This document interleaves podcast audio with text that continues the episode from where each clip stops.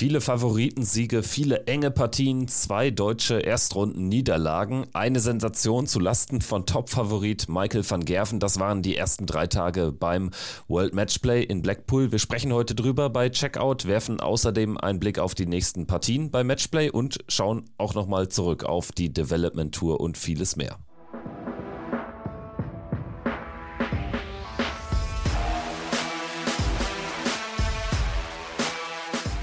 Ist Checkout, der Darts-Podcast mit Kevin Schulte und Christian Rüdiger. Herzlich willkommen zu einer neuen Folge von Checkout, der Darts Podcast powered by Sport 1. Vielen Dank fürs Einschalten. Ich hatte ja versprochen, dass wir uns auch während des Matchplays zu Wochenbeginn werden melden können. Hier, das machen wir jetzt. Mein Name ist Kevin Schulte. Ich begrüße erneut an meiner Seite Micha Wattenberg, Gründer von MyDartCoach. Guten Morgen, hi. Ja, hi Kevin, guten Morgen. Vielen Dank, dass ich wieder einmal mit dabei sein darf und wir hier ein bisschen über das World Matchplay sprechen können. Es ist auf jeden Fall einiges passiert. Die erste Runde hat schon die ein oder andere Geschichte geschrieben und äh, wer die Vorschau auch schon gehört hat, der weiß, wir lagen nicht unbedingt mit jedem unserer Tipps so ganz richtig, um es mal milde zu formulieren.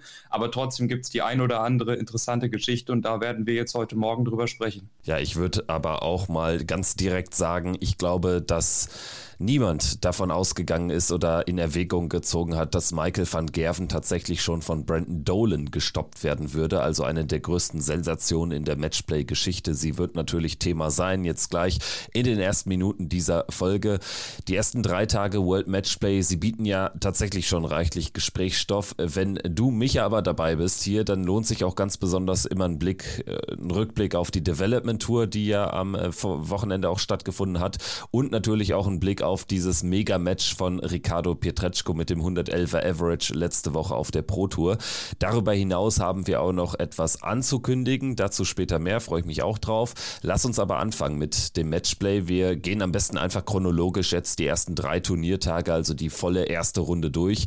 Es begann mit einem Favoritensieg. Joe Cullen hat sich durchgesetzt gegen Mike De Decker. Dann hatten wir allerdings auch schon die, ja, ich würde mal sagen, erste kleinere Überraschung. Daryl Gurney gewinnt 12 zu 10 gegen Rob Cross am Samstagabend. Gavin Price, der macht dann einen kurzen Prozess nach Startschwierigkeiten gegen Stephen Bunting, gewinnt er 10 zu 3 und hinten raus am Samstagabend der 10 zu 6 Erfolg von Gary Anderson gegen Dave Chisnell. Ja, wie fällt so dein Fazit dieses ersten Turniertages aus? Ja, es war ein ganz okayer Auftakt, würde ich mal sagen, in dieses Turnier. Also jetzt keine absoluten Highlights, wo ich sage, das hat mich mega vom Hocker gehauen. Ähm, wir hatten ja beide noch mal ein bisschen über Mike De Decker auch als potenzielles Dark Horse in diesem Turnier gesprochen. Joe Cullen hat dann wirklich eine sehr solide Partie ausgepackt, steht hier bei über 100 Punkten im Average, wirft 880er, ähm, gewinnt das Spiel mit 10 zu 7, würde ich mal sagen, geht auch verdient nach England dieses Spiel. Dann Rob Cross gegen Daryl Gurney, das war natürlich ein schönes, enges Spiel. Das erste Spiel bei diesem Turnier, was dann auch in die Verlängerung gegangen ist, so wie man das äh, von Rob Cross und Daryl Gurney kennt. Das werden enge und lange Partien. Und äh, ja, Gervin Price, der sich sehr, sehr stabil gegen Stephen Bunting durchsetzt. Ähm, Gervin Price, der sich wahrscheinlich ziemlich gut gefühlt hat und dementsprechend auch irgendwie, fand ich, auch bei einem relativ klaren Stand ja, verhältnismäßig viele Emotionen in dieses Spiel gepackt hat nach dem ein oder anderen Checkout. Und dann hatten wir natürlich ein gutes Spiel von Gary Anderson, der hier gegen Dave Chisnell triumphiert, wie wir es äh, auch vorher prognostiziert haben. Dieser Abend hat mich jetzt nicht mega geflasht, aber es war ein guter, gelungener Auftakt in dieses Turnier. Oder wie würdest du das einordnen? Ja, so sehe ich es auch. Also ich hatte ja schon gesagt, Gurney äh, und sein Erfolg gegen Cross ist für mich dann wirklich eine Überraschung, weil tatsächlich auch diese engen Partien oder auf die du jetzt zu sprechen kommst, die resultieren ja noch aus einer anderen Zeit, wo sie einfach beide auf äh, demselben Niveau gespielt haben und auch ungefähr eine ähnliche Platzierung in der Order of Merit hatten. Äh, Daryl Gurney ist ja jetzt schon deutlich abgerauscht in den vergangenen mhm. Jahren, schafft es aber dann der, doch. Der, der, war mal die Nummer drei der Welt, ne? Also genau. der war mal richtig weit oben. Er schafft es aber trotzdem jetzt punktuell zumindest immer mal wieder Akzente zu setzen und das ist ihm jetzt hier auch gelungen. Ich traue ihm jetzt immer noch keinen tiefen Run Run zu bei diesem Turnier, aber dass er Rob Cross schlägt, ist für mich dann wirklich eine Überraschung. Aber es zeigt dann auch einmal mehr, warum man Rob Cross dann auch im Vorfeld eines so, solchen Turniers nicht auf dem Zettel hat. Also da fühle ich mich dann schon bestätigt. Ich meine, Rob Cross haben wir jetzt wirklich beide nicht genannt in der Vorschau als mhm. möglichen Sieger oder auch Finalisten. Also das war dann doch eher ein Spieler aus den gesetzten, die wir dann eher nicht für einen tiefen Run auf der Rechnung hatten. Das Ganze führt jetzt dazu, dass Daryl Gurney und Gary Anderson sich im Achtelfinale messen und da haben wir dann also definitiv einen ungesetzten Spieler im Viertelfinale. Über die Achtelfinals werden wir jetzt aber im weiteren Verlauf der Folge sprechen, aber ich denke, du hast schon es gut zusammengefasst. Es war jetzt ein solider Auftakt ins Matchplay, ohne jetzt das ganz, ganz große Highlight. Das kam dann allerdings am zweiten Turniertag. Da gehen wir aber erstmal auf die Nachmittagssession. Es ging dann direkt los mit dem ersten deutschen Auftritt. Martin Schindler gegen Danny Noppert. Er verliert am Ende 10 zu 8 und es war eine Niederlage, die durchaus vermeidbar gewesen wäre, weil wir haben jetzt nicht den absoluten Prime Noppert gesehen, aber ja, Martin Schindler kam so gar nicht in die Gänge. Am Ende auch eine 28% Doppelquote, das ist dann einfach viel zu wenig, nur 280er in so einem langen Match, also da haben wir ihn gerade auf der Proto schon deutlich besser gesehen in diesem Jahr. Ja, und nicht nur die Doppelquote und die 180er, sondern auch nochmal über sechs Punkte schlechter im Schnitt als Danny Noppert. So in den Zahlen sieht das relativ eindeutig aus.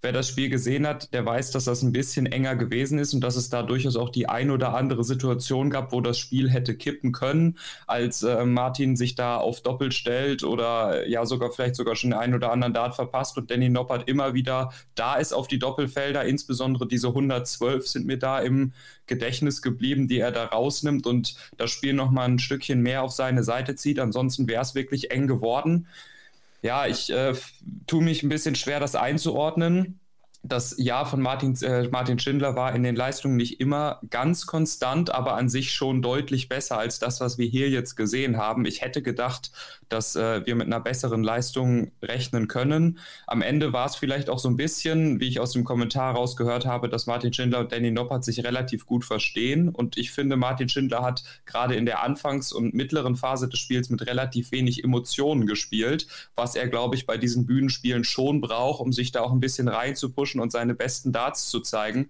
Und vielleicht hat er sich da ein wenig zurückgehalten, weil er eben gegen einen guten Bekannten, gegen einen Freund von ihm gespielt hat tatsächlich gerade für Martin Schindler Verhältnisse sehr, sehr wenig Emotionen und äh, dass Emotionen natürlich auch helfen können, das haben wir bei Martin und Gaga beim World Cup gesehen. Also da war Martin auch in manchen Partien wirklich schlecht unterwegs, also deutlich schlechter als das, was er auf der Pro Tour zeigt in diesem Jahr oder auch bei den UK Open, wenn ich da jetzt an das erste Major Viertelfinale von ihm zurückdenke. Nur das ist natürlich dann jetzt ein denkbar schlechtes Timing, so ein, so ein Spiel auszupacken, ne? weil es verhindert dann einfach diesen, weiteren Schritt in der Order of Merit, weil du brauchst jetzt einfach, wenn du unter den Top 32 bist, um dann noch einen Schritt weiter zu gehen, brauchst du einfach auch mehrere große Ergebnisse bei diesen Turnieren und da wird er jetzt auf die nächste Chance äh, warten müssen. Also er geht raus gegen Danny Noppert, gegen einen Danny Noppert, der schon mit einer deutlich besseren Leistung von Schindler vorausgesetzt schlagbar gewesen wäre an diesem Sonntagnachmittag. Sprechen wir über den nächsten Niederländer, der durchgekommen ist. Es war zunächst ein sehr, sehr guter Tag aus niederländischer Sicht. Dirk van Dijvenbode hat gegen Kim Halbrechts gewonnen. Da erneut, äh, genau wie Gurney gegen Cross am Vortag, das Spiel, was in die Verlängerung ging, am Ende 12-10 für Dirk. Hätte ich nicht gedacht, dass es so eng ist, aber es hat einmal mehr so die kämpferischen Qualitäten von Kim Halbrechts unter Beweis gestellt und am Ende wird er sich ärgern müssen, weil er hatte Matchstarts. Ne? Also das darf man nicht vergessen. Dirk ist auch häufig ein Spieler, der tatsächlich Matchstarts gegen sich übersteht. Ist, ist so zumindest, habe ich mehrere Matches in Erinnerung, ob das auf der European Tour mal war oder auch letztes Jahr bei der Weltmeisterschaft in mehreren Partien. Also Dirk hat häufig schon so ein Leben extra. Also Kim Halbrechts hat sich da wirklich sehr gut verkauft mit dieser Leistung. Hatte ich persönlich auch nicht gerechnet, dass es so eng werden würde. Du hast recht, Dirk van Dijvenbode ist, glaube ich, gefühlt einer der glücklichsten Spieler auf dem Circuit bei TV-Turnieren, weil er wirklich sich das ein oder andere Mal nochmal da durchwinden kann, wenn der Gegner die Matchstarts nicht macht. Aber dann ist er auch immer wieder cool und abgezockt genug, am Ende nochmal einen Gang hochzuschalten und das dann selber zu machen. Ich würde aus subjektiver Sicht sagen, dass dieses Spiel von Divenbode gegen Halbrechts für mich vielleicht das spannendste Spiel bislang war in diesem Turnier, was mich am meisten unterhalten hat, wo jeder Matchstarts hat also Dirk erstmal bei 9 zu 8 diese 142, die er auf Doppel 14 schon verpasst. Dann Kim bei 10 zu 9, wo er zwei Matchstarts auf für Doppel 16 bekommt bei 48 Punkten. Und am Ende hat Dirk dann irgendwie gefühlt nochmal alles getroffen. Also er konnte dann nochmal für die letzten zwei Legs in dieser Partie richtig einen Gang hochschalten, auch wenn Kim Halbrechts da gescored hat wie ein Wilder mit den 180ern, 174ern und so weiter. Da war ja wirklich alles dabei, was das Lehrbuch zu bieten hatte. Aber Dirk hat es dann einfach auch auch ganz kaltschnäuzig ausgemacht und die letzten zwei Legs waren wirklich à la Bonheur. Hinten raus spielt das dann richtig klasse zu Ende und äh, dann ging die Partie auch irgendwie so im, im Nu tatsächlich vorüber. Also gefühlt hatte Kim Halbrechts eine Minute vorher noch die Matchstarts und plötzlich dreht dann Dirk auf hinten raus, äh, spielt das dann klasse. Es war dann am Ende 13 Data äh, zum äh, 12 zu 10 und äh, dadurch dann äh, Kim Halbrechts auch äh, massiv gebrochen, der eigentlich wunderbar in dieses Leck kam, in dieses 22. mit der 180 gegen äh, die Darts von Dirk van Dijvenbode, bekommt dann tatsächlich aber dieses Leck nicht zu. Also lässt dann nochmal zwei weitere Chancen auf der Doppel 16 dann auch aus, um es äh, zum 11 zu 11 zu bringen. Und äh, Dirk ist dann da, checkt dieses Leck in 13 Darts. Äh, das hat er dann aber auch gebraucht. Also ja, irgendwie ein interessantes, ein hochspannendes Match. Und ich würde die beipflichten, sicherlich das dramatischste Spiel an diesen ersten drei Tagen, wenn wir jetzt gleich mal von der Van Gerven-Dolan-Sensation absehen, ne, die natürlich aus anderen Gesichtspunkten auch sehr, sehr dramatisch war. Sprechen wir noch über die weiteren Partien am Nachmittag. Damon Hatter gegen Josh Rock und James Wade gegen Chris Doby.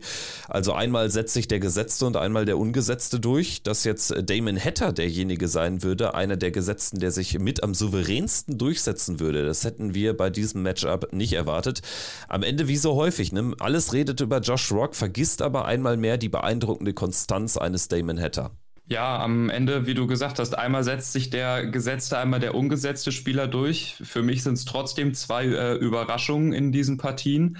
Ähm, Damon Hatter, ja, ich persönlich hätte nicht damit gedacht, dass er dieses Spiel so klar für sich entscheiden kann. Er war da sehr solide auf die Doppel unterwegs. Aber wir wissen auch, dass Damon Hatter eigentlich auf der TV-Bühne, ich glaube, roundabout sechs Punkte schlechter spielt als auf dem Floor. Deswegen hätte ich nicht gedacht, dass er äh, ja diese Partie so klar für sich entscheiden kann. Vielleicht hat man auch von Josh Rock noch ein wenig mehr erwartet. Dabei darf man natürlich auch wieder nicht vergessen, bei all dem Hype, den, äh, der um ihn entstanden ist, auch wenn er wirklich richtig, richtig gute Darts spielt der Junge ist auch noch wirklich, wirklich jung. Also wie alt ist er? 21, 22. Da darfst du halt nicht vergessen, da kann auch mal wieder eine Partie dabei sein, wo nicht ganz so viel kommt. Und ich meine, nicht ganz so viel kommt, heißt ja für Josh Rock-Verhältnisse, hier steht am Ende eine 95.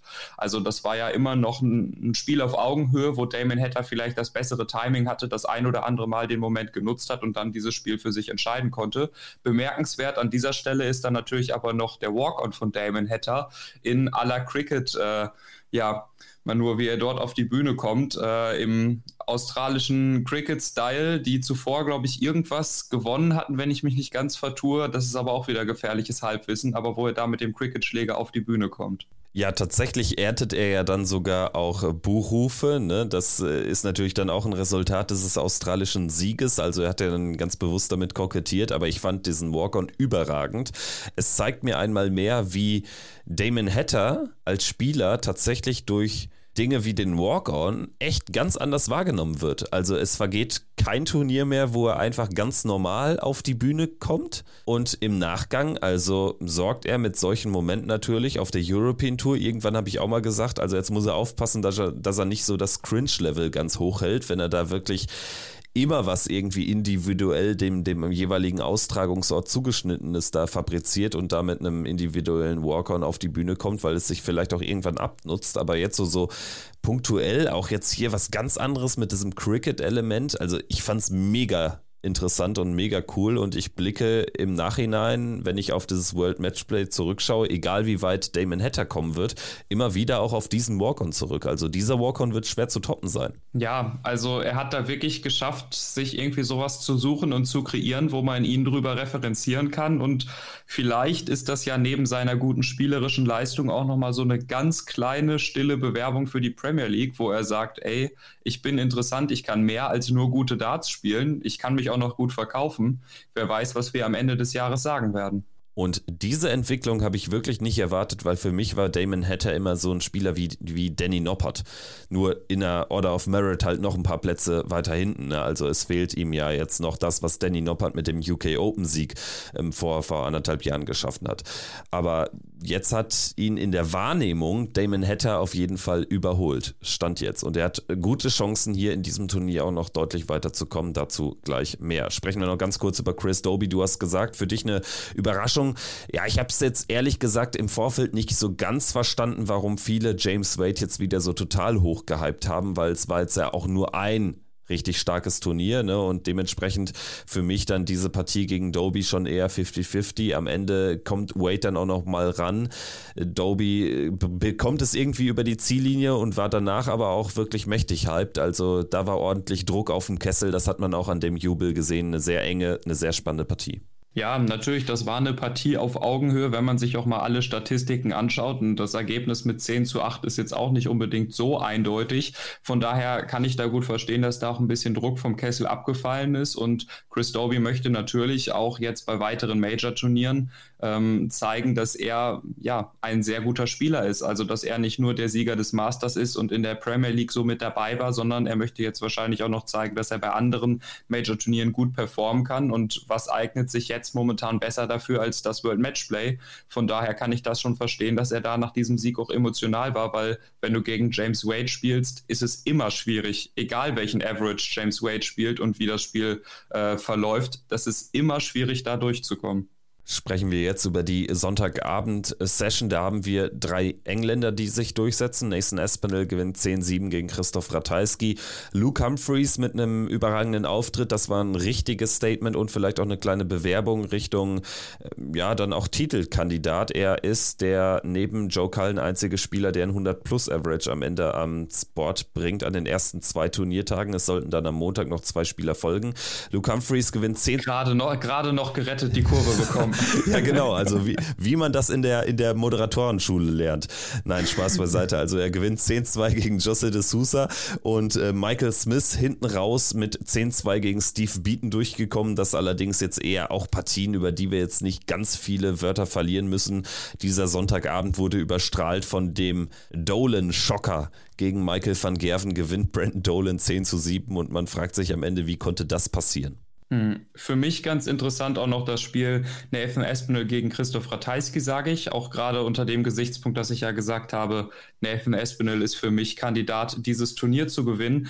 Es war ein äh, schönes, enges Spiel. Gerade die 151 von Nathan Espinel da zum Break, zum 7 zu 4, kamen zu einem sehr, sehr guten Zeitpunkt. Ähm, das war schön anzuschauen. Luke Humphreys hat eine sehr, sehr solide Partie abgeliefert, also fast 102 Punkte im Average. Und dann, wie du schon gesagt hast, wurde der Abend überschattet von dem Van Gerven-Schocker, ausgelöst durch Brandon Dolan. Ich habe beim besten Willen mit allem gerechnet, aber eigentlich nicht damit, dass Brandon Dolan hier Michael van Gerven rausnimmt, der sich zuletzt ja auch besonders stark präsentiert hatte. Und ich hatte Brandon Dolan auch nicht auf dem Schirm, dass er hier van Gerven rausnimmt, der auch nochmal deutlich besser im Average spielt. Aber irgendwie hat Brandon Dolan das geschafft, die Chancen, was van Gerven immer wieder ausgelassen und liegen lassen hat, auszunutzen.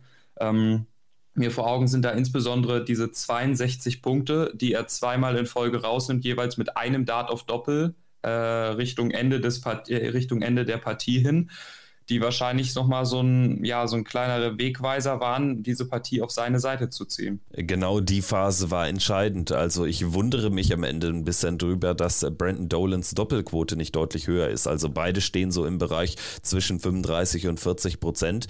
Und gefühlt macht oder machte die Partie einen ganz anderen Anschein, ne? weil es eben diese Momente gab, in denen Brandon Dolan alles mit einem Dart, mit der einzigen Chance auch weggecheckt hat.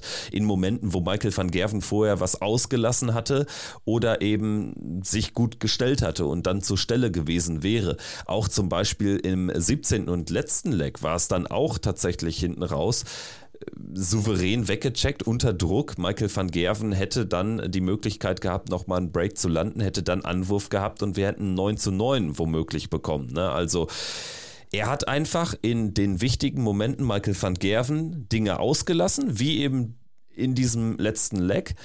Und Brandon Dolan war in diesen Momenten zur Stelle und hat es dann hinten raus, ja, mit dem dritten Matchstart über die Doppel-3 geregelt. Also eine beeindruckende Leistung, die aber auch in gewisser Art und Weise so ein bisschen die gesamte Karriere von Brandon Dolan in a nutshell beschreibt. Ne? Also irgendwie Brandon Dolan hat man nie auf der Rechnung. Ist auch jetzt bis auf damals, was war es, 2011 oder so beim, beim World Grand Prix, als er im Finale stand mit neuen Data inklusive alles, ist nie ein Spieler gewesen, der jetzt irgendwie ganz große Dinger gerissen hat oder gewonnen hat. Aber er ist auch ein Spieler, der immer wieder zur Stelle ist. Und wenn er dann droht, irgendwie aus den Top 32 rauszufallen, dann holt er sich auf einmal einen Sieg auf der Pro Tour aus dem Nichts. Und dieser Erfolg, diese Sensation kam ja genauso aus dem Nichts.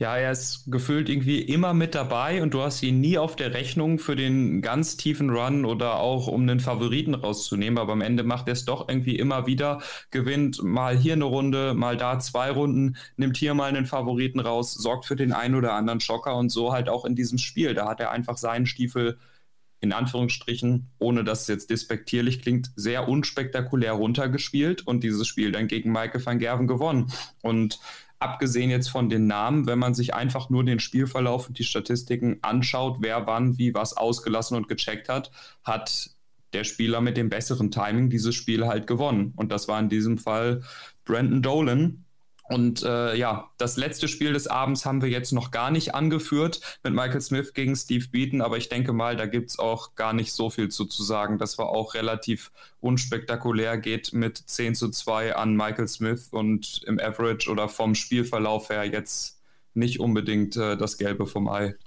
Es war dann tatsächlich nach diesem äh, Dolan-Sieg über Van Gerven war es dann auch so ein Match zum Runterkommen. Also das hat man auch vor Ort gemerkt in Blackpool, dass da dann tatsächlich auch so die Luft raus war. Es war dann auch einfach viel zu früh klar. Steve Beaton, der ist froh, dass er mal wieder beim Matchplay ist. Und genauso wusste er aber auch, dass gegen den amtierenden Weltmeister nichts auszurichten sein würde. Und Michael Smith hat jetzt auch nur das gemacht, was er machen musste, um diese Partie souverän und möglichst schnell zu gewinnen. Schauen wir uns den Montag noch an. Vier weitere Partien. Viermal hat sich der gesetzte Spieler durchgesetzt. Damit war nicht unbedingt zu rechnen gewesen bei diesen Partien. Dimitri Vandenberg hat eine sehr, sehr starke Leistung gezeigt. Einmal mehr beim Matchplay. Da fühlt er sich einfach wohl, kommt durch in einem engen Match gegen Ross Smith, der ein gutes Timing hatte, sich tatsächlich äh, lange ähm, im Match gehalten hat, hinten raus dann aber von 8 zu 8 sind es äh, zwei Legs in Folge für Dimitri Vandenberg. Danach hatten wir Ryan Searle mit einem 105er Average, äh, die Top-Performance der ersten Runde. Er gewinnt 10-4 gegen Raymond van Barneveld. Danach ebenfalls ein 10 zu 4 Erfolg von Peter Wright über Andrew Gilding. Andrew Gilding hat nicht so ganz äh, die, die Erwartungen erfüllt, aber Peter Wright hat äh, sie übererfüllt, beziehungsweise hat tatsächlich das gemacht, was jetzt nicht jeder uns inklusive ihm zugetraut hat. Er hat tatsächlich jetzt wieder eine passable, eine mehr als passable Leistung im wichtigen Moment gezeigt und das nach wirklich sehr, sehr schlechten Monaten in diesem Jahr. Und hinten raus dann eben der Sieg von Johnny Clayton über Gabriel Clemens. Da sprechen wir gleich nochmal gesondert drüber, aber vielleicht erstmal so die ersten drei Partien on Block. Was ist dir da so am meisten hängen geblieben? Ja, ich hatte das Gefühl, bei Vandenberg gegen Smith war ordentlich Feuer drin, insbesondere von der Seite von Ross Smith, der da manchmal auch ganz schön auslassend gejubelt hat, auch in die Richtung von Dimitri Vandenberg. Am Ende geht das Spiel 10 zu 8 aus für den Belgier, der ein gutes Spiel macht mit 101 Punkten im Schnitt. Bemerkenswert ist, dass er elf Punkte besser spielt im Schnitt als Ross Smith, der das Spiel aber trotzdem mit seinem guten Timing, wie du gesagt hast, lange eng gestalten konnte. Ryan Searle mit einem Wahnsinnsspiel, das beste Spiel bei diesem Turnier bislang, hätte ich nicht gedacht. Eigentlich in der Vorschau hätte ich Raymond van Barneveld so ein kleines bisschen weiter vorne gesehen, dem wir ja auch ein bisschen was zugetraut hatten bei diesem Turnier. Dann kam aber Ryan Searle, der wirklich ja mit äh, 32 Gramm, die ich äh, kaum hochheben kann, irgendwie so gut spielen kann. 105 Punkte, also Wahnsinn, was der Mann dort gespielt hat. Und Peter Wright, ich glaube, damit haben wir alle nicht ganz gerechnet. Er war die große Wundertüte, die große ja Unbekannte in diesem Spiel, in diesem Turnier gegen Andrew Gilding. Am Ende ist es auch kein wirklich gutes Spiel von Andrew Gilding und Peter Wright hat das wirklich immer wieder gut ausgemacht, muss man sagen. Er hatte ein starkes Finishing, immer so diese, ja, diese Finishes um 100 Punkte rum, zwischen 100 und 120, wo du einen Dart auf Doppel bekommst. Die hat er in diesem Spiel gut ausgenutzt und war zur Stelle und am Ende ist das mal wieder eine sehr solide bis gute Partie von Peter Wright. Und er war jetzt äh, zum ersten Mal seit langer Zeit auch auf die Triple 20 wirklich gut eingestellt. Also das zeigen auch die Werte. Ne? Insgesamt zwölfmal die 140 äh, plus Aufnahme, 780er. Das ist dann in 14 Legs auch ein richtig guter Wert. Also statistisch äh, betrachtet in jedem zweiten Leg dann auch ein Maximum gespielt. Und wenn wir an die ganz vielen Ausreißer jetzt in den vergangenen Monaten auch in der Premier League zurückdenken, wie viele Darts da in der 5, in der 1 gelandet sind, war das äh, jetzt ein Riesenschritt nach vorne vorne und ähm, ist tatsächlich jetzt äh, echt überraschend, weil Peter Wright hat uns allen jetzt nicht den Anschein gegeben, dass er jetzt so richtig ähm, auftauchen würde hier in dieser Form beim Matchplay. Ich bin gespannt, ob es jetzt tatsächlich noch weitergeht. Also plötzlich steht er dann vielleicht wieder doch im Viertel oder sogar im Halbfinale. Es wäre möglich, denn ähm, ja, mit Michael van Gerven ist natürlich der Top-Favorit in der unteren Turnierhälfte raus. Ähm, sprechen wir über die letzte Partie der ersten Runde, Johnny Clayton gegen Gabriel Clemens. Das müssen wir auch nochmal ein bisschen größer machen, denn es war ein ganz, ganz komisches Match. Am Ende 10 zu 8 für Johnny Clayton. Wir haben bei Martin gesagt, er hätte gegen Noppert durchaus mehr ausrichten können. Muss man vielleicht jetzt sagen, Gabriel Clemens muss gegen diesen Johnny Clayton mehr ausrichten? Gehe ich mit wenn Johnny Clayton da irgendwas mit 87 Punkten im Average spielt und Gabriel Clemens bei 94 und ein bisschen was ist, dann muss er dieses Spiel gewinnen. Es waren einfach in der Anfangsphase viel zu viele Doppel, die er ausgelassen hat. Am Ende kam er wieder ein bisschen besser ran, hatte auch nochmal ein ganz gutes Momentum mit diesen 82 Punkten, die er in zwei Darts da auscheckt am Ende, wo er sich nochmal ein bisschen rankämpfen kann. Da hat es dann leider nicht mehr gereicht, aber das Spiel hat er in der Anfangsphase und nicht am Ende verloren. Das waren einfach, am Anfang war es extrem viel Double Trouble. Das ist halt auch leider wieder das, ja, das alte Lied, was man ein bisschen manchmal bei Gabriel Clemens kennt, der wirklich gute Spiele hat, der auch immer wieder dafür gut ist, Leute wie ein Johnny Clayton zu schlagen. Aber dann, wo vielleicht auch dann mal wieder Spiele dabei sind, wo die Doppel nicht ganz so laufen oder beziehungsweise gerade in der Anfangsphase, die er vielleicht so ein kleines bisschen verschlafen hat. Aber am Ende des Tages muss man sagen, Gabriel Clemens ist die Nummer 20 im Live-Ranking, sogar die Nummer 19 der Welt. Wenn du bei einem Major-Turnier in der ersten Runde auf einen Johnny Clayton triffst, der 87 Punkte im Schnitt spielst, musst du dieses Spiel gewinnen. Ja, weil ansonsten machst du keinen weiteren Schritt mehr nach vorne. Wir haben schon im Vorfeld darüber gesprochen.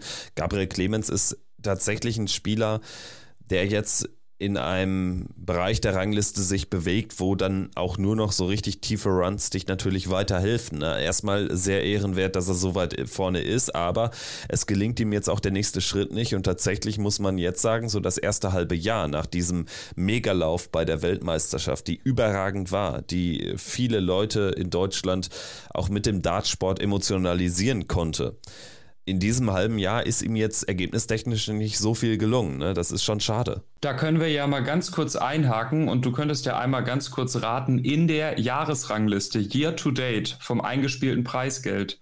An welcher Stelle steht Gabriel Clemens? Und rate doch auch gerne mal, wer steht an Nummer 1 in der Year-to-Date-Rangliste? Year-to-Date ist dann alles ohne die WM? Von alles ohne die WM. Ab quasi das erste Turnier, was voll zu diesem Jahr gehört, bis heute. Boah, erste, also Gabriel Clemens kann da nicht weit vorne stehen. Also es gab auch tatsächlich jetzt bei, auf der Pro Tour gab es, glaube ich, ein Finale oder so. Ansonsten war da nicht so viel dabei. Es gab auf der European Tour jetzt nicht den richtig fetten Zahltag. Da würde ich mal sagen, der ist ah, vielleicht so um Platz also der, der ist niedriger als in der normalen Order of Merit, würde ich tatsächlich tippen. Vielleicht so Platz 30 oder so. Vielleicht Anfang 20. Also das wäre so mein Tipp. Und in der Year-to-Date Order, also spontan hätte ich jetzt gesagt, Michael van Gerven müsste eigentlich da ziemlich viel gecasht haben. Aber die UK Open hat ja Andrew Gilding gewonnen, ne? Oder, aber der hat sonst halt nichts mehr gerissen Vielleicht gehe ich dann eher auf Michael van Gerven, der dann doch in der Year-to-Date mittlerweile Erster ist. Und ich sage, Gabriel Clemens ist schlechter als in seiner normalen Platzierung. Einer dieser beiden Tipps ist auf jeden Fall richtig. Und zwar, Gabriel Clemens steht um die 30 rum, wie du ganz richtig gesagt hast. Zwar ist es Platz 28 mit knapp 50.000 Pfund dieses Jahr, was eigentlich es ist solide, aber es ist nicht viel, wenn du es quasi darauf beziehst, dass er jetzt in den Top 20 der Welt steht und das nächste Ziel sein sollte, noch weiter nach vorne zu kommen. Dann ist die 28 dort nicht so extrem hoch und in der Year-to-Date-Rangliste auf Platz 1 steht tatsächlich noch Andrew Gilding und nicht Michael van Gerben. Dann bin ich gespannt, ob das nach dem Matchplay noch immer so sein wird. Also ähm, Van Gerven kann ihn nicht überholen, das ist klar, aber vielleicht drückt er von hinten eine. Also dadurch, dass der Turniersieger so viel äh, bekommt, ne, also ist es ja eigentlich ganz, ganz klar, dass es da einen Wechsel äh, geben wird. Aber ja, sehr interessanter Fun-Fact tatsächlich. Ja, lassen wir mal ganz kurz bei, bei Gabriel Clemens bleiben. Also lässt sich ja schon so ein bisschen ein Muster erkennen mittlerweile. Ne? Also die deutschen Dartspieler haben sich in die erweiterte Weltspitze gespielt, in Person von Martin Schindler und Gabriel Clemens. Es gelingt aber nicht der richtige Durchbruch dann in die Weltelite. Ich denke, das muss man jetzt, stand jetzt so sagen. Und diese Kritik muss auch erlaubt sein. Man hat manchmal das Gefühl, gerade dieses Match Clemens gegen Clayton. Clemens gerät 4 zu 0 in Rückstand gegen einen Johnny Clayton, der echt nicht gut spielt. Also ich glaube, der stand zur ersten Pause bei 79,9 Punkten im Average und 4, 4 zu 1 und Gabriel hätte aber auch 5-0 führen können fehlt da dann so ein bisschen der, der Killerinstinkt. Wir haben im, im Fußball haben wir häufig so Mentalitätsdebatten und sowas alles. Wie stehst du dazu? Also woran hakt es konkret? Boah, du stellst mich hier früh morgens vor schwierige Fragen. Ich glaube, es ist wirklich ein bisschen der Killerinstinkt und dieser pure Wille, ich will dieses Spiel auf jeden Fall gewinnen. Ich will unbedingt in der Weltrangliste weiter nach oben kommen. Ich will Turniere gewinnen und so weiter und so fort. Ich würde Martin in dieser Debatte so ein ganz bisschen ausklammern, weil da der Trend noch eigentlich sein Freund ist, auch wenn es jetzt in der ersten Runde hier rausging. Aber wenn wir das auf die letzten zwei Jahre betrachten, gerade so auch, ja, oder ein bisschen länger noch nach seinem Tourkartengewinn wieder, das zeigt schon sehr in die richtige Richtung. Und da ist auf jeden Fall noch Raum für Entwicklung. Wenn er in zwei Jahren immer noch da steht, wo er jetzt gerade steht, dann würde ich sagen, packen wir ihn in diese Debatte mit rein. Aber ansonsten würde ich ihn da jetzt gerade noch mal ein bisschen ausklammern, weil da noch viel passieren kann. Bei Gabriel Clemens, da würde ich sagen, das ist einfach so ein bisschen der Killerinstinkt, der da fehlt. Also also die WM war klasse, da müssen wir nicht drüber sprechen, das ist klar. Aber dann ist es immer so wie, ja, ich komme mal so ein bisschen in das Spiel rein, ich schaue mal einfach, was passiert, wie es kommt, und dann ist es manchmal auch schon zu spät gegen die Topspieler halt. Also Johnny Clayton, der nicht gut gespielt hat, du hast es eben gerade gesagt, nach der ersten Pause irgendwie 79 oder sowas. Und dann liegt Gaga schnell 4-0 hinten und ab dann plätschert das Spiel halt einfach so weiter. 4-1, 5-1, 5-2, 6-2 und so halt quasi bis zum Ende, wo er nochmal ein bisschen rankommt, wo es aber schon zu spät ist aufgrund der Anfangsphase.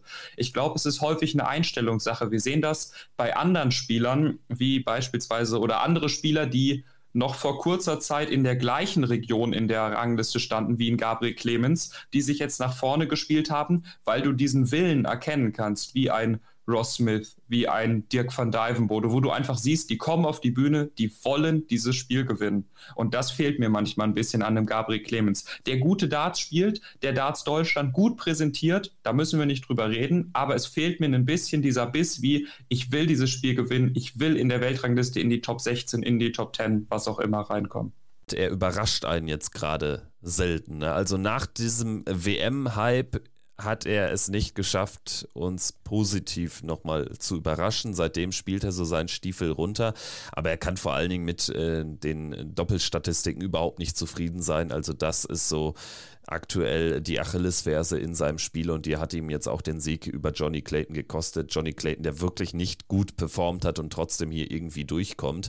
Und das hinten raus es überhaupt nochmal zu einem 10-8 gekommen ist und nicht zu einem 10-5, 10-6, lag ja dann einfach daran, dass Gabriel Clemens dann tatsächlich mal clinical, wie die Briten sagen, Dinge rausgenommen hat, ne, was ihm in der Anfangsphase aber gelingen muss. Und da hat man so das Gefühl, ja, da fehlt dann vielleicht so ein bisschen diese Gier, auch, auch ähm, dieses Erkennen, wie wichtig dann schon auch ein erstes, ein zweites, ein drittes Leck ist und wie sehr man sich dann auch genauso hypen muss äh, für ein Leckgewinn, wie ihm das dann äh, gelingt äh, bei dem 17. Leck, als er dann die 82 Punkte rausnimmt. Ne? Also ja, manchmal ist es einfach äh, eine Kleinigkeit, die dann entscheidet und gerade auf diesem Niveau, das erleben wir an, an allen Sportarten, da sind es dann auch genauso diese, diese Fünkchen, die dann irgendwie den Ausschlag geben. Gut, ich würde sagen, damit haben wir ja aber eigentlich die erste Runde ganz gut abgehandelt und lass uns jetzt nochmal einen kurzen Ausblick wagen auf das, was da kommen wird an den nächsten Tagen in Blackpool. Vielleicht schauen wir uns einfach mal die beiden Turnierhälften an. Es wird ja heute dann am Dienstagabend die obere Turnierhälfte in die Achtelfinals gehen. Wir haben jetzt folgendes Draw. Wir haben Michael Smith gegen Chris Doby, Noppert gegen Aspinall, Price gegen Cullen und Gurney gegen Anderson. Also ich bleibe bei meinem Gervin Price-Tipp. Also den habe ich hier weiterhin stark auf dem Zettel. Nathan Espinel, den wir ja so als Geheimtipp ausgemacht haben, als nicht mehr ganz so geheim, Geheimtipp, der hat auch gute Chancen, hier weit zu kommen. Und was ist eigentlich mit dem Weltmeister, mit dem Bully Boy, der noch nicht getestet wurde? Also Fragen über Fragen, die ich jetzt einfach mal an dich weitergeben würde. Ja, da machst du es dir aber auch wieder einfach. Ähm, wenn du bei deinem Tipp Gervin Price bleibst, bleibe ich bei meinem Tipp Nathan Espinel, der da durchkommt, sage ich. Also ich würde mal behaupten, dass ja, Michael Smith gegen Nathan Espinel spielen wird und ich glaube Gervin Price gegen Gary Anderson. Gary Anderson, den ich hier so ein kleines bisschen vor Daryl Gurney ähm, sehe und der ja auch noch relativ gut aufgelegt war nach, dem, äh, nach seinem Sieg gegen Dave Chisholm. Ich weiß nicht, ob du das mitbekommen hast, der ja im, äh, Interview nach dem Match einem Reporter die Wette angeboten hat, wenn er das äh, Spiel gewinnen würde, müsste der Reporter in einem gelben Slip auf die Bühne gehen, ähm, was der Reporter dann aber dankend abgelehnt hat. Also ich glaube, dass äh, ja vielleicht Gary Anderson hier nochmal so ein bisschen die Unbekannte ist in diesem, in diesem Draw, wo wir sagen, da könnte vielleicht nochmal wirklich was gehen. Gervin Price, ja, natürlich einer der Top-Favoriten hier, wie du ihn genannt hast, aber ich glaube, Nathan Espinel könnte da durchgehen, aber es ist auf jeden Fall auch ein spannendes Draw dort oben. Ja, gerade so ein Viertelfinale Price gegen Anderson, darauf haben wir ja schon so ein bisschen hingefiebert vor äh, dem äh, Turnier. Also das äh, erscheint mir jetzt auch wahrscheinlich zu sein und das hätte natürlich besondere Würze, aber da sehe ich einfach nicht äh, die Distanz dann für Gary Anderson sprechen. Also ich glaube, da hätte Price dann tatsächlich die Vorteile. Aber Price ist auf der Distanz auch schon von einem Raymond van Barneveld im vergangenen November überrascht worden. Also wer weiß, vielleicht ist auch der ganz, ganz tiefe Run von Gary Anderson möglich. Äh, sprechen wir auch über die untere Turnierhälfte, wird am Mittwoch ausgetragen und wir haben da jetzt folgendes Line-up. Wir haben äh, bis auf Michael van Gerven alle gesetzten Spieler drin, aber dadurch, dass Michael van Gerven raus ist, ergibt sich trotzdem ganz andere Situation. Also Wright gegen Searle, Clayton gegen Vandenberg, Dolan gegen Hatter und Humphreys gegen Van Dijvenbode. Also ich finde die untere Turnierhälfte nochmal deutlich interessanter auf so einer anderen Ebene, weil sie einfach wahnsinniges Überraschungspotenzial bietet. Also Luke Humphreys sicherlich spielerisch aktuell der stärkste von diesen acht, aber er hat auch noch nie ein Major-Finale erreicht, also hat so ein bisschen den Erfahrungsnachteil gegenüber dann einem Johnny Clayton, einem Dimitri Vandenberg und natürlich können wir jetzt überhaupt nicht absehen, ob Peter Wright dieses Niveau aus der ersten Runde halten kann, vielleicht noch ein paar Prozent draufpackt. Also auch hier Fragen über Fragen. Ich bin extrem gespannt. Und am Ende kann ich mir auch vorstellen, dass Damon Hatter plötzlich im Finale steht. Also wenn er so diese Konstanz beibehält. Also es kann fast jeder schaffen aus der unteren Turnierhälfte. Ja, da unten ist noch mehr drin, würde ich mal sagen. Das ist noch verteilter, noch äh, spektakulärer, weil mm, natürlich jetzt halt ja Michael van Gerven aus dem Draw raus ist, den man ganz oben auf der Rechnung hatte. Es bleibt abzuwarten, wie Peter Wright weiter performen wird. Wir hatten es ja auch immer schon wieder phasenweise, dass ein gutes Spiel in der Jahreshälfte bislang dabei war, aber dann auch wieder nicht so viel gekommen ist. Es bleibt abzuwarten. Es bleibt abzuwarten, welches Niveau Ryan Searle weiterspielen wird. Ich sehe Dimitri Vandenberg dort unten jetzt irgendwie gefühlstechnisch auch relativ weit vorne, gerade nachdem Johnny Clayton nicht so stark gespielt hat. Und danach würde Peter Wright oder Ryan Searle kommen. Ich könnte mir gut vorstellen, dass auch ein Dimitri Vandenberg ins Halbfinale einzieht und dann in der Hälfte oder in dem Viertel noch mal darunter ist noch mehr drin. Damon Hatter, Luke Humphreys, Dirk van Dijvenbode wenn wir Brandon Dolan jetzt mal so ein bisschen ausklammern, da würde ich sagen, ist das fast gleich verteilt für alle, auch wenn Luke Humphreys spielerisch noch mal ein bisschen weiter vorne ist. Dafür hat Dirk noch mal ein bisschen mehr Bühnenpräsenz. Dafür kann Damon Hatter potenziell, wenn er das spielt, was er auf dem Floor spielt, auch noch mal richtig was reißen. Also dort unten in der unteren Turnierhälfte ist irgendwie alles drin und es wird mir schwerfallen, mich dort auf einen Spieler festzulegen, äh, der sich dort durchsetzt und in das Finale kommt. Aber wer wäre denn dein Tipp, wenn du einen wählen müsstest aus der unteren Turnierhälfte? Ich wusste, dass die Frage kommen würde und ich habe mich jetzt ein bisschen rangepirscht, gedanklich in den letzten Sekunden. Ich äh, tippe, dass Luke Humphreys ins Halbfinale einzieht. Er ist gegen Dirk van Dijvenbode am Ende der etwas glücklichere Spieler, aber das ist für mich tatsächlich eine fast untippbare Partie. Ich glaube aber, dass vielleicht diese Coolness dann tatsächlich ein bisschen für Luke Humphreys äh, spricht und Dirk dann vielleicht in einem möglicherweise erneut engen Match dann diesmal nicht durchkommt. Dann hätten wir Luke Humphreys gegen Damon Hatter. Damon Hatter, den, den ich gegen Dolan vorne sehe, aber da dann in diesem äh, Best of 31 Format im Viertelfinale sehe ich wiederum Humphreys als stärker an als, als Hatter, weil ich Hatter irgendwie eher so als äh, Spieler sehe, der häufig auch übers Timing kommt und ich glaube, das Timing trägt dich nicht über die ganz lange Distanz. Ja, und ähm, in dem darüberliegenden Viertel, da uh, traue ich Peter Wright auch noch einen Sieg gegen Ryan Searle zu. Ich würde mich aber stark wundern, wenn jetzt Peter Wright tatsächlich ins Halbfinale einziehen würde. Also jetzt komplett aus der kalten drei Spiele auf einem ähnlich hohen Niveau für sich zu entscheiden, das glaube ich irgendwie nicht sodass ich dann bei Clayton oder Vandenberg wäre. Und da hat mich jetzt echt Vandenberg deutlich mehr überzeugt in der ersten Runde als Clayton. Ich traue ihm daher einen knappen Sieg über Clayton zu und ich glaube, dann wird Dimi, ja, vielleicht gegen Peter Wright im Viertelfinale in diesem ja durchaus interessanten Match mit Vorgeschichte und Würze wird er gewinnen. Dann hätten wir ein Halbfinale Vandenberg gegen Humphreys und da macht dann das Fünkchen mehr an dieser Major-Erfahrung zugunsten von Dimitri Vandenberg den Ausschlag. Und dann hätten wir Price gegen Vandenberg, das wäre mein Finale jetzt. Also mit der Analyse der unteren Turnierhälfte, das würde ich eins zu eins so unterschreiben. Das hast du wunderbar ausgeführt und ich sehe Dimitri Vandenberg auch dieses kleine bisschen weiter vorne dort aufgrund des Draws ähm, vorher und dann mit dieser Major-Erfahrung glaube ich, dass er sich ins Finale spielen wird. Und ansonsten oben habe ich Nathan Espinel anstatt Gervin Price, aber ansonsten würde ich ähm, da mitgehen, wie du es bislang gesagt hast. Aber es ist eben offen und das macht es jetzt auch so interessant nach diesem Ausscheiden von Michael van Gerven. Ich bin gespannt, ähm, worüber dann hier im Podcast in einer Woche gesprochen wird. Vielleicht ja dann über den erneuten Matchplay-Champion Dimitri Vandenberg. Also es ist jetzt auf jeden Fall wahrscheinlicher geworden, solch ein Szenario durch diesen wahnsinnigen Erfolg, man kann es nicht oft genug betonen, von Brandon Dolan über Michael van Gerven. Gut, ich würde sagen, damit können wir jetzt aber den Haken machen hinter die ersten drei Tage und hinter den Ausblick auf den weiteren Verlauf des World Matchplays. Und wir werfen jetzt nochmal einen Blick zurück auf das, was in den vergangenen Tagen sonst noch so stattgefunden hat. Also wir haben noch erstmal ganz kurz zu erwähnen, die Pro Tour, die fand ja Montag, Dienstag so als äh, kleine Generalprobe vor dem Matchplay statt, aber wir hatten jetzt äh, die Turniere nicht mehr drin in der vergangenen Folge, deswegen noch der Vollständigkeit halber. Luke Humphreys hat Players Championship Event 15 gewonnen im Finale gegen Dave Chisnell im Decider mit 8 zu 7 und am Tag darauf gewann dann Damon Hatter im Endspiel gegen Ryan Joyce. Ryan Joyce auch irgendwie ein Spieler wie Brandon Dolan, der immer mal wieder dann um die Ecke kommt und jetzt plötzlich tatsächlich aus der Kalten ein Kandidat für den Grand Prix ist.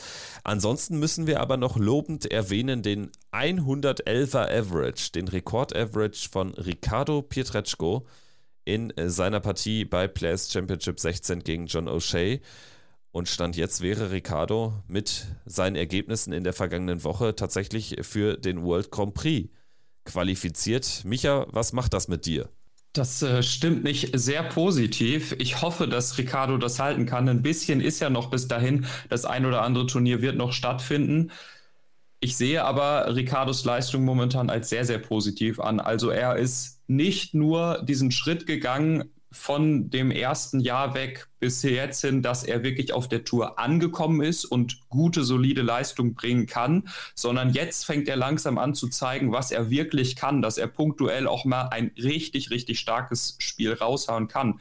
Das war average-technisch der beste Turniertag, den er bislang hatte am Dienstag. Das erste Spiel war ja auch schon bei 101, 102 Punkten, dann die 111 Punkte gegen John O'Shea und dann geht er in einem guten und engen Spiel gegen Damon Hatter raus, was sicherlich auch nicht verwerflich ist, auch wenn da noch mal mehr drinne gewesen wäre. Aber Ricardo zeigt jetzt langsam wirklich, was er kann und bringt das eben auch auf der Pro Tour. Und das stimmt mich sehr zuversichtlich, dass es mit dem Grand Prix noch klappen könnte.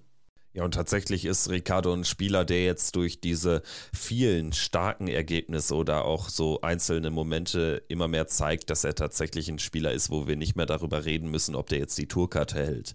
Also da mache ich mir einfach keine Sorgen, weil er einfach eine überragende Form mittlerweile hat und die er jetzt auch schon so seit einem Jahr sein eigen nennen kann. Und tatsächlich, du sagst es, er geht gegen Damon Hatter ähm, sehr, sehr bitter raus nach Führung und Damon Hatter ist der Mann, der dieses Turnier gewinnt. Also Ricardo ist auf einem sehr, sehr guten Weg und äh, eine Grand Prix-Teilnahme wäre tatsächlich so diese Kirsche auf der Torte in diesem Jahr, weil äh, ich sag mal, die Pflicht für einen Spieler, der die Tourkarte haben, halten will, ist einmal in zwei Jahren sich für eine WM zu qualifizieren. Und das wird ihm gelingen. Also er wird im Eli Pelli dabei sein. Aber wenn da dann jetzt irgendwie noch obendrauf so ein weiteres Major kommen würde, wie vielleicht der Grand Slam über die Quali oder eben die European Championship, wo er auch im Rennen dabei ist, oder eben der Grand Prix, das wäre dann sicherlich ein fantastisches Ende äh, dieses Jahres, egal wie dann dann so das einzelne Major-Turnier laufen würde. Oder dann auch äh, die European Tour, äh, wie die dann letztendlich dann zu Ende geht mit den Turnieren, wo er dann auch noch dabei sein wird, zumindest in Deutschland. Ähm, gut, ansonsten hast du noch irgendwas zur Proto zu sagen? Ansonsten können wir den Schwenk machen zur Development Tour. Machen wir. Dann machen wir das. Und da bist du ja auch immer ein sehr, sehr guter Ansprechpartner. Es wird ja jetzt auch eine, eine On-Tour-Folge bei euch im MyDart Coach Spieler Podcast geben. Vielleicht sagst du da nochmal was zu und auch zu ähm, dem, was da so leistungstechnisch dann am Ende besprochen wird. Ähm, wie fällt denn so das Fazit aus eurer Sicht aus? Das Fazit äh, für die Development Tour fällt erst einmal bei uns aus unserer Sicht vom Team bei Dart Coach mit gemischten Gefühlen aus, würde ich sagen. Ähm, es ja, war ein bisschen auf und ab. Gerade, also wir hatten ja drei Spieler bei uns aus dem Team an Start: Marvin Koch, Jonas Aplowski und Niklas Menz. Gerade Niklas Menz ist zu Höchstleistungen aufgelaufen, muss man sagen. Ist drittbester Deutscher bei diesem Development Tour Wochenende in England, spielt 600 Pfund für die Rangliste ein ja, bringt sich damit auch nochmal in das Rennen um die Jugend-WM-Qualifikation, muss man sagen. Ähm, vorher war seine beste Leistung eine Top 32-Platzierung, hatte bei uns im Podcast gesagt, sein Ziel ist es jetzt hier ein Achtelfinale zu spielen. Das hat er am letzten Wochenende, äh, letzten Wochenende in England gleich zweimal geschafft. Also wirklich, ähm, das war eine richtig gute Leistung. Bei Marvin und Jonas lief es ein bisschen schwieriger, muss man ganz ehrlich sagen. Jonas, der äh, an diesem Wochenende kein Preisgeld einspielen konnte, auch wenn ein oder das ein oder andere Mal ein solides Spiel wirklich mit dabei war, der sich aber immer noch ein bisschen schwer tut und leider nicht ganz das abrufen kann, was er im letzten Jahr abgerufen hat und was er eigentlich auch spielen kann. Und bei Marvin war es tatsächlich eine sehr schwierige Development-Tour dieses Mal. Das äh, lief ganz, nicht ganz so nach Plan ja, am ersten Tag lief es noch ganz gut, am zweiten Tag lief nicht so viel und am dritten Tag war es dann wieder sehr, sehr unglücklich, wo er dann nochmal ein sehr gutes Spiel spielt, wo er 90 Punkte im Schnitt spielt und dann gegen den World Cup-Teilnehmer Craig Galliano gefühlt einfach alles um die Ohren bekommt am Ende. Ähm, das war sehr unglücklich aus dieser Sicht, aber wer dazu mehr hören möchte, der kann das bei uns in der On-Tour-Folge machen, in unserem Podcast Behind the Board. Ähm, Dort nehmen wir euch mit über das gesamte Wochenende. Ihr seid direkt dran. Die Spieler nehmen euch quasi mit in die Halle. Kann man dort ein bisschen reinhören. Ich denke, das ist für einen Dart-Fan nochmal ganz interessant, um da reinzuhören, weil es das sonst nicht auch so viel gibt.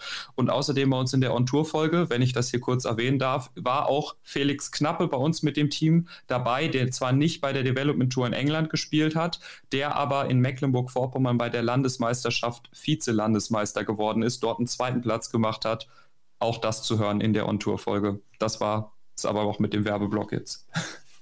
Genau, die äh, On-Tour-Folge wird dann gegen Ende der Woche erscheinen, soweit ich informiert Donnerstag, bin. Genau. Donnerstag, genau. Und äh, dann könnt ihr da gerne auch mal reinhören. Wir schauen jetzt nochmal auf die Turniersieger. Das ist auch interessant. Also tatsächlich haben sich hier jetzt über den Verlauf dieser Development Tour, es gibt ja jetzt noch einen Block mit, mit den letzten vier Turnieren, haben sich tatsächlich ähm, einige wenige Spitzenleute herauskristallisiert. Wir haben Luke Littler, der zwei dieser fünf Turniere jetzt am vergangenen Wochenende in England gewonnen hat. Wir haben John van Veen, der die Führung trotzdem behält in der Development Tour Order of Merit mit einem weiteren Turniersieg und zwei Finaleinzügen und die weiteren Turniersiege gingen an Wessel Neimann und Nathan Rafferty und die liegen in der Rangliste auf 3 und 4. Also sehr interessant, ne? Das sind wirklich absolute Spitzenleute und gerade Jan van Veen, äh, Luke Littler, ähm, die werden wir dann auch bei vielen Majors noch sehen in der näheren Zukunft. Also gerade Luke Littler wird sich ähm, ja mit ziemlicher Sicherheit jetzt auch für die WM qualifiziert haben. Ich denke, da wird nichts mehr passieren können, weil jetzt Stand van Feen eh schon qualifiziert ist. Stand jetzt wäre auch Wessel Neimann bei der, bei der WM dabei und äh, Jan van Feen hätte zudem noch die Chance, ähm, sich ähm, ja beim Grand Slam zu, äh, zu präsentieren. Also da könnte Luke Littler natürlich nochmal reinpreschen. Das sind weniger als 2000 Pfund Rückstand, aber ja, das sind schon echte Top-Leute und von denen ist dann auch bei den größeren Turnieren vielleicht die ein oder andere Top-Leistung zu erwarten. Ja, die drei da ganz vorne mit Gian, mit Luke und mit Wesley, das sind schon, das ist schon nochmal wirklich eine Klasse für sich, muss man ein bisschen sagen, was die immer wieder abreißen, auch in entscheidenden Momenten. Die spielen einen richtig, richtig guten Pfeil. Und also Luke Littler kann rein rechterisch noch aus der Tourkarte und dem World Championship Spot rausfallen. Das wäre aber nur, wenn alle vier Spieler dahinter die letzten vier Turniere gewinnen und immer weit kommen und so weiter. Also eigentlich hat er das schon sicher. Und äh, ja, auf Luke Littler freue ich mich dann ganz besonders bei der WM, weil das könnte so von dieser Außenseiterrolle ähnlich werden wie ja, ähnlich wie ein Josh Rock im letzten Jahr, würde ich mal sagen, wo du dir denkst, als äh, Proto-Spieler, den möchte ich aber nicht unbedingt in der ersten Runde erhalten oder auch als gesetzter Spieler dann über die Main Order of Merit, den würde ich in meinem Auftaktspiel lieber nicht bekommen, weil ein Luke Littler da kann dann auch wieder alles kommen. Er hatte einen unfassbaren Turnierparktag bei der Development Tour, wo er irgendwie gefühlt gefühlt die ganze Zeit nur 105 gespielt hat oder sowas. Also von daher, ja, da ist auf jeden Fall ordentlich Überraschungspotenzial mit dabei und der Junge ist halt auch erst 16. Das darf man nicht vergessen. Das ist unfassbar, was der Junge für Darts spielt. Ja, also hier steckt extrem viel Potenzial äh, drin in den Spitzenrängen der Development Tour. Interessant auch aus deutscher Sicht, wir haben mit Christopher Tondas einen Spieler, der stand jetzt für die UK Open qualifiziert wäre. Also er hatte ja ganz am Anfang dieses Turnier gewonnen am ersten Wochenende. Daraufhin hatten wir auch ihn hier im Podcast. Er hat jetzt auch punktuell echt nochmal gute Ergebnisse ähm, erzielen können. Jetzt unter anderem auch mit zwei Viertelfinals am vergangenen Wochenende und stand. Er war, er war bester Deutscher an diesem Wochenende. Genau, ja. mit, mit Abstand bester Deutscher und stand jetzt wäre er eben auch als 14. dieser, dieser Rangliste für die UK Open qualifiziert, weil eben äh, darüber liegen viele Spieler sind, die ohnehin eine Tourkarte haben oder hätten für das nächste Jahr und dementsprechend ja ohnehin äh, bei den UK Open dabei wären. Also das äh, tatsächlich eine große Möglichkeit und es sieht echt gut aus, dass wir Christopher Thon das in Minehead 2024 sehen werden. Wen wir definitiv äh, bald bei der WM sehen werden, und das wäre jetzt der Übergang von der Development Tour ganz kurz äh, nach Skandinavien. Dort hat nämlich das letzte Wochenende der Nordic and Baltic Tour stattgefunden. Wen wir definitiv bei der WM sehen werden, neben Marco Kantele, der ohnehin qualifiziert war, schon vor dem letzten Wochenende, ist Jeffrey de Graaf, der ja mittlerweile, also der Niederländer, der mittlerweile unter schwedischer Flagge ähm, aufläuft, weil er dort auch wohnt. Der wird äh, mal wieder bei der WM dabei sein damals noch ein Niederländer, als Niederländer. Und wir haben uns im Vorgespräch schon darüber ganz kurz unterhalten. Es gibt ja nicht viele Spieler, die unter verschiedenen Flaggen schon mal bei der WM waren. Da würde mir jetzt, ja, wahrscheinlich Paul Lim, der ja schon für vier Länder irgendwie angetreten ist in der WM-Geschichte oder in seiner Darts-Karrierengeschichte einfallen. Da würde mir ansonsten, oder der ist äh, dir äh, eingefallen, Robert Marianovic noch äh, einfallen, der 2013 unter kroatischer Flagge am Start war. Aber ansonsten fällt mir da niemand ein. Ja, mir fällt da auch niemand mehr ein. Also wir haben da ja vorhin schon drüber gesprochen. Ich glaube, es gibt auch nicht so besonders viele. Deswegen, ich kann da auch keinen weiteren nennen, aber ist schon was Besonderes, wenn jemand für zwei verschiedene Länder dann bei einer Weltmeisterschaft am Start ist im Laufe seiner Karriere. Genau, also Jeffrey de Graaf, wir senden Glückwünsche nach Schweden. Er wird also Nordic and Baltic vertreten im Ali Pelli. Gut, dann würde ich sagen, wir haben angekündigt, es wird noch was geben, so ein kleines Schmankerl, noch eine kleine besondere Information und die hat zu tun mit einem Turnier was ähm, du und dein Team von My Dart Coach ausrichten werdet im September, am 16. September, am Samstag, in der wunderschönen mhm. Metropole namens Bad Salzuflen. Ich als äh, Mann aus Nordrhein-Westfalen kenne es, aber wer es noch nicht kennt, erzähle uns ein bisschen was zu diesem Austragungsort und zu vor allen Dingen diesem Turnier, was dort stattfinden wird. Ja, ich dachte erst, du möchtest jetzt hier wirklich einen Exkurs zu Bad Salzuflen haben oder so. Aber also, Bad Salzuflen äh, liegt in der Nähe von Bielefeld, also äh, ist von daher auch gut erreichbar mit der Autobahn ähm, oder von der Autobahn aus, Grenze Nordrhein-Westfalen, Niedersachsen, so um den Dreh. Und du hast es ganz richtig gesagt, am 16. September findet die zweite Auflage der Coach Championship statt. Ähm, in diesem Jahr in Bad Salzuflen. Dort machen wir einmal im Jahr für unsere Community und alle, die Bock haben, ein richtig schönes, großes Turnier. Hatten wir im letzten Jahr auch schon mit über 200 Spielern. Und in diesem Jahr wollen wir mit 256 Spielern dort spielen auf 32 oder mehr Boards. Es gibt knapp 3000 Euro Preisgeld. Es wird ein richtig, richtig cooler Turniertag und in diesem Jahr erstmals, weswegen wir das jetzt hier auch ankündigen, daher kommt das ganze Jahr, wird es einen Livestream geben. Das heißt, wir bauen unsere professionelle Bordanlage auf und es wird ein Board komplett im Livestream geben äh, bei uns auf dem YouTube-Kanal von My Dart Coach und das auch in der bestmöglichen Art und Weise. Das heißt, nicht nur einfach das Board gefilmt und eine kleine Kamera auf den Spieler und dann läuft das Ganze mal. Nein, wir wollen das Ganze wirklich richtig professionell aufziehen und haben uns deswegen auch als Kommentator einen richtigen Profi rangeholt. Und dieser Profi ist niemand Geringeres als Kevin Schulte, der den Tag dort dabei sein wird und bei uns auf dem YouTube-Kanal den Livestream der My Dart Code Championship kommentieren wird. Ich freue mich einfach auf, ähm, ja, ich denke, einen rundum gelungenen Tag. So viel kann man schon im Vorfeld sagen. Also das ist ja dann auch ein Turnier, wo äh, so das Miteinander dann natürlich ähm, sicherlich im, im Vordergrund stehen wird. Und nichtsdestotrotz werden da ja auch echt gute Darts geworfen. Also es werden auch einige der, der absoluten Top-Leute dann dabei sein, ne? kann man schon so sagen.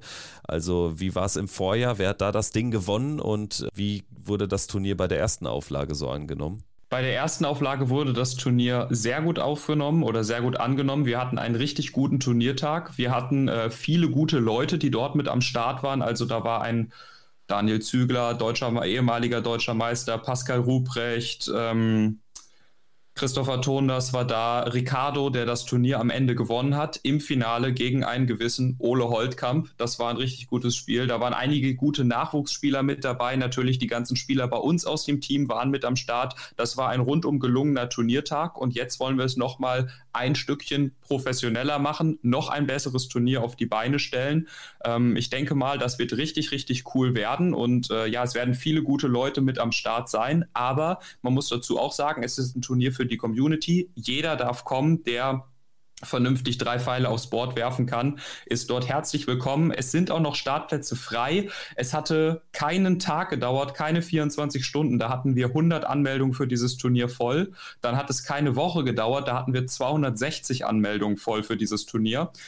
Wir haben jetzt wieder ein paar Plätze geleert, nachdem wir quasi den Leuten geschrieben hatten, bitte vorab das Startgeld zahlen oder uns eine fixe E-Mail schreiben, wo ihr sagt, ich komme und ich bezahle das Startgeld vor Ort. Deswegen jetzt so ungefähr roundabout 40, 50 Plätze sind wieder frei. Das heißt, wenn ihr Interesse habt, auch noch teilzunehmen, schaut gerne bei uns auf der Website mydartcoach.com vorbei. Dort findet ihr alle Informationen, die ihr braucht und dort könnt ihr euch auch noch für das Turnier anmelden und dann trefft ihr vielleicht Kevin oder meine Wenigkeit dort vor Ort oder generell die Spieler bei uns aus dem Team. Also ich glaube, das könnte wirklich ein richtig, richtig cooles Ding werden und ich freue mich extrem, dass du mit am Start bist, Kevin. Wie sieht es mit Ricardo aus? Wird er dabei sein, wenn er sich nicht fürs World Series äh, Finals Event äh, qualifizieren sollte, was ja, glaube ich, parallel an dem Wochenende stattfindet? Ja, ähm, das ist tatsächlich noch etwas schwierig. Wir sind da noch in der Absprache. Momentan sieht es eher negativ aus. Also die einzigen beiden Leute bei uns aus dem Team, die nicht am Start sein werden an diesem Wochenende, sind wahrscheinlich Ricardo und Felix Knappe aus privaten Gründen und äh, ja, terminlicher Kollision. Aber ansonsten ist das gesamte Team dort vertreten. Aber es wird leider termintechnisch etwas schwierig, dass Ricardo dort in diesem Jahr seinen Titel verteidigen kann. Kannst du abschließend noch was sagen zum Modus? Du hast gesagt 256er Feld. Also wie wird es ablaufen? Wahrscheinlich jetzt kein einfach K.O.-System, ne? Also nein, nein, nein. Also wir werden keine Riesengruppen haben, um das Ding unnötig in die Länge zu ziehen. Es wird aber erst eine Gruppenphase geben, damit jeder garantiert einige Spiele hat. Und danach gehen wir dann in eine K.O.-Phase rüber. Wie viele Gruppen genau es geben wird, das steht noch nicht genau fest, weil es auch noch ein bisschen davon abhängt, wie viele Boards wir genau da haben werden. Mindestens werden es allerdings 32 sein. In der Gruppenphase wird Best of Five Legs gespielt und danach in der K.O.-Phase steigert sich die Distanz äh, ja über die Runden hinweg bis zum Finale, wo wir dann, glaube ich, Best of 11 Legs spielen. Also von daher, jeder, der dorthin kommt, hat garantiert ein paar Spiele. und äh, alles weitere sieht man dann dort vor Ort oder weitere Infos findet ihr einfach auf der Turnierwebsite bei uns. Äh, schaut einfach mydartcoach.com, dort findet ihr alles, was ihr braucht. Dort gibt es Informationen zum Turniermodus, zum Preisgeld für jede Runde und so weiter und so fort. Das heißt, wir sehen uns in knapp äh, zwei Monaten in Bad Salzuflen bei der My Dart Coach Championship. Das war Checkout der Darts Podcast powered bei Sport 1 für diese Woche. Und ich denke mal, bis zu dem Event in Bad Salzuflen werden wir uns gemeinsam auch nochmal hören hier im Podcast. Das äh, haue ich jetzt einfach mal so raus. Ich denke, die Wahrscheinlichkeiten sind relativ groß. Danke dir an dieser Stelle aber schon für diese Woche und ähm, ja, nächste Woche geht es dann hier im Podcast weiter. Dann werden wir auch wissen, wer das World Matchplay 2023 für sich entscheiden konnte. Danke dir, danke euch. Das weiß ich doch jetzt schon, wer das World Matchplay 2023 gewinnen wird. Nein, kleiner Spaß. Kevin, ich danke dir, dass ich hier wieder einmal äh, mit dabei sein durfte und ich freue mich schon, wenn wir das das nächste Mal machen. Ansonsten, ja, vielen Dank fürs Zuhören und fünf Sterne nicht vergessen. Das hast du nicht gesagt. Fünf Sterne nicht vergessen. So. Der Mann weiß, was wichtig ist. Also fünf Sterne nicht vergessen. Am besten schreibt er bei Apple sogar noch ein paar nette Zeilen hinzu. Das wäre fantastisch. Danke euch. Macht's gut. Ciao, ciao. Ciao.